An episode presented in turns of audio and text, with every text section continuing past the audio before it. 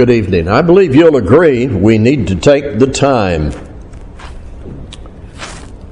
to listen to this passage from Ephesians chapter 5, verses 16 and 17. Paul writing to the Christians in Ephesus, feeding them the nourishment they needed, giving a variety of very simple admonitions for their good and God's glory. Ephesians 5 15 and 16. Look carefully then how you walk, not as unwise, but as wise, making the best use of time, because the days are evil. I think there may be some temptation to think that back then in ancient times they were not as busy as we are. Let me dispel that idea. In the Roman Empire, there was a functioning labor market and workforce. Employers, employees, wages, products, services, we might consider primitive if we were to study all of that. But a vigorous workforce was required. But in many ways, unlike our economy today, in various historical documents and academic abstracts about that time period, we're able to compare their economy their government, and their labor system with ours. And in many ways, there is little comparison. They worked long hours, drew wages, but there was no wage and hour division of the Roman government mandating minimum wage. There was no agency of the Roman government calling for safe working conditions.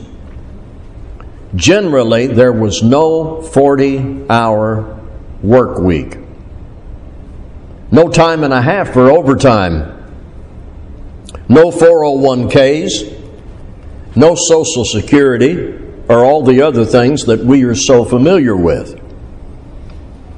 Recreation and entertainment was present in the Roman Empire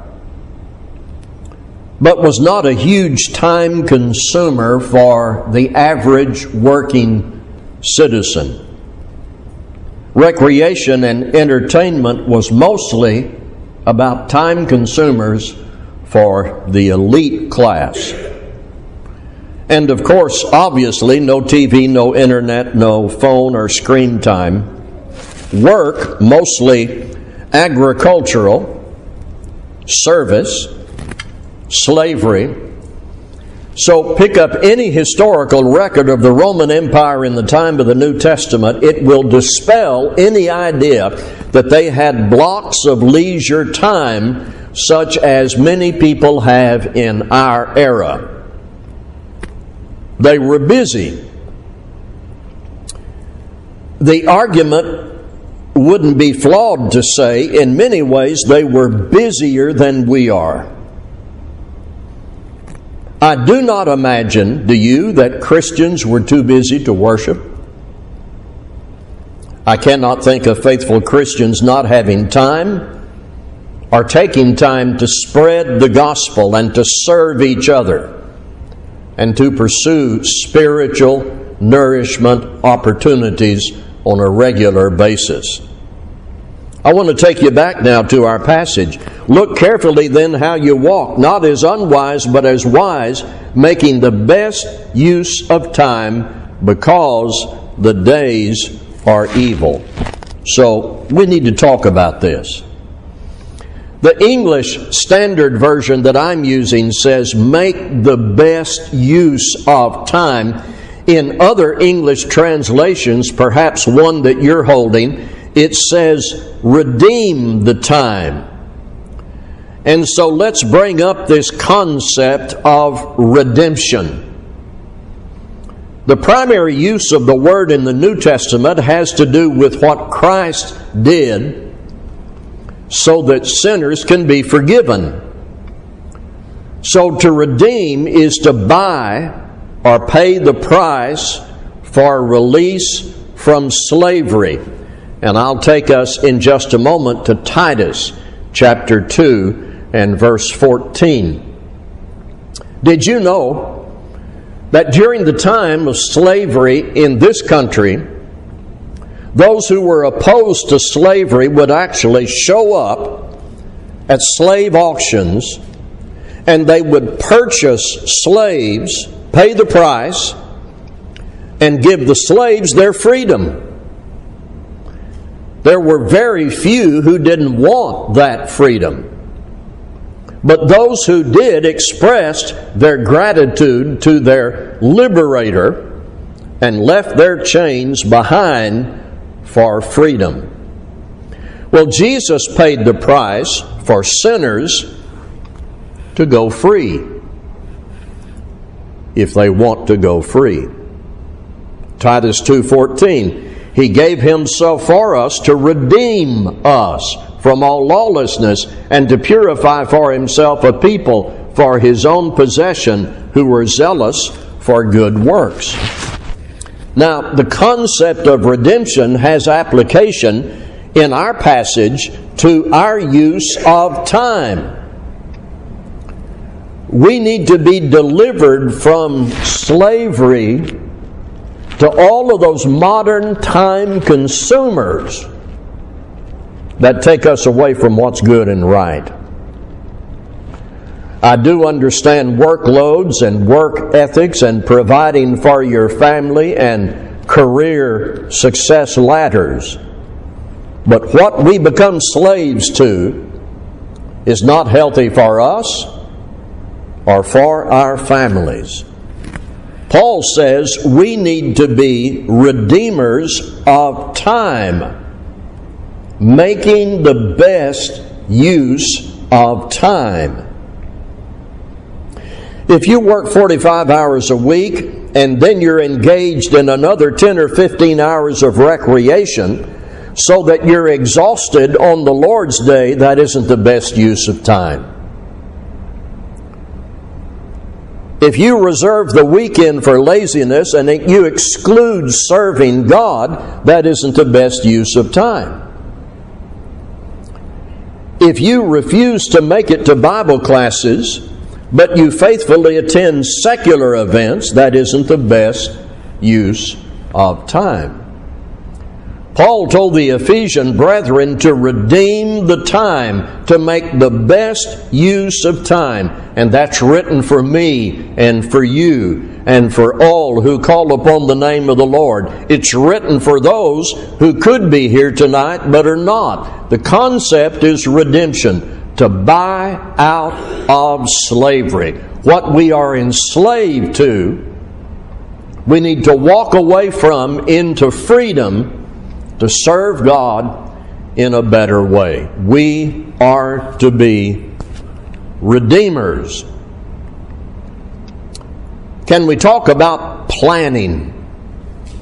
In Proverbs 21 and verse 5, as it appears in the New International Version, the plans of the diligent lead to profit as surely as haste leads to poverty if you're going to do something valuable in the future, you have to plan to do something valuable in the future. It cannot simply be a matter of impulse or haste. Solomon says that leads to poverty. Planning and diligence leads to profit.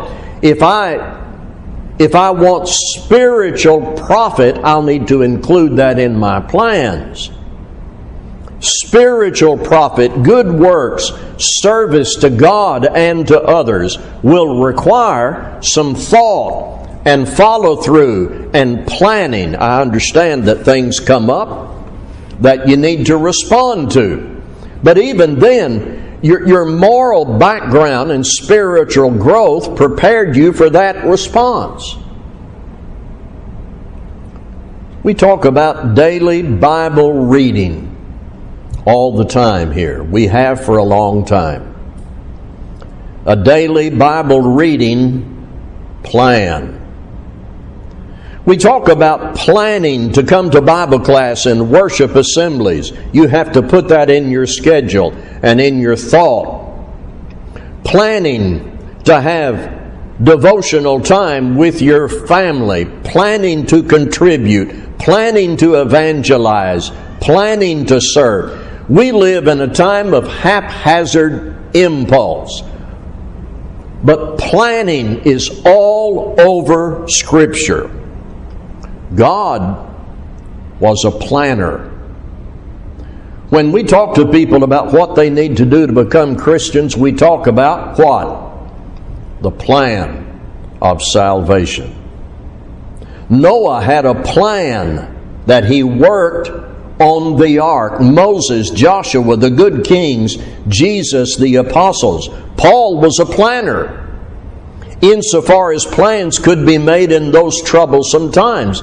And when Paul reached a place where something intruded into what his intentional plans were, he would mention that. For example, in Romans chapter 1, I intended to come to you. that word intention indicates there was a plan. Something came up. Good preachers in churches have plans and they pray over those plans and then they work those plans. The good use of time requires some level of thought and planning, always with follow through and intentional execution of what you determined in the sight of God was good to please Him. You may remember the TV show some years ago when the main character said, I love it when a plan comes together.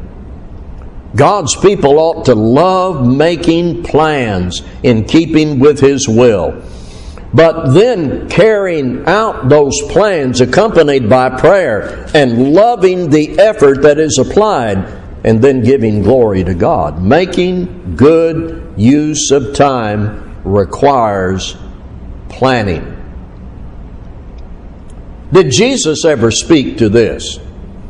He certainly did in Luke 14 28. Planning was a part of what he said in Luke 14 28. Which of you, desiring to build a tower, does not first set down to count the cost whether he has enough to complete it. Jesus is teaching planning. We've all had the experience of starting a project that never arrived at its destination, never came to completion.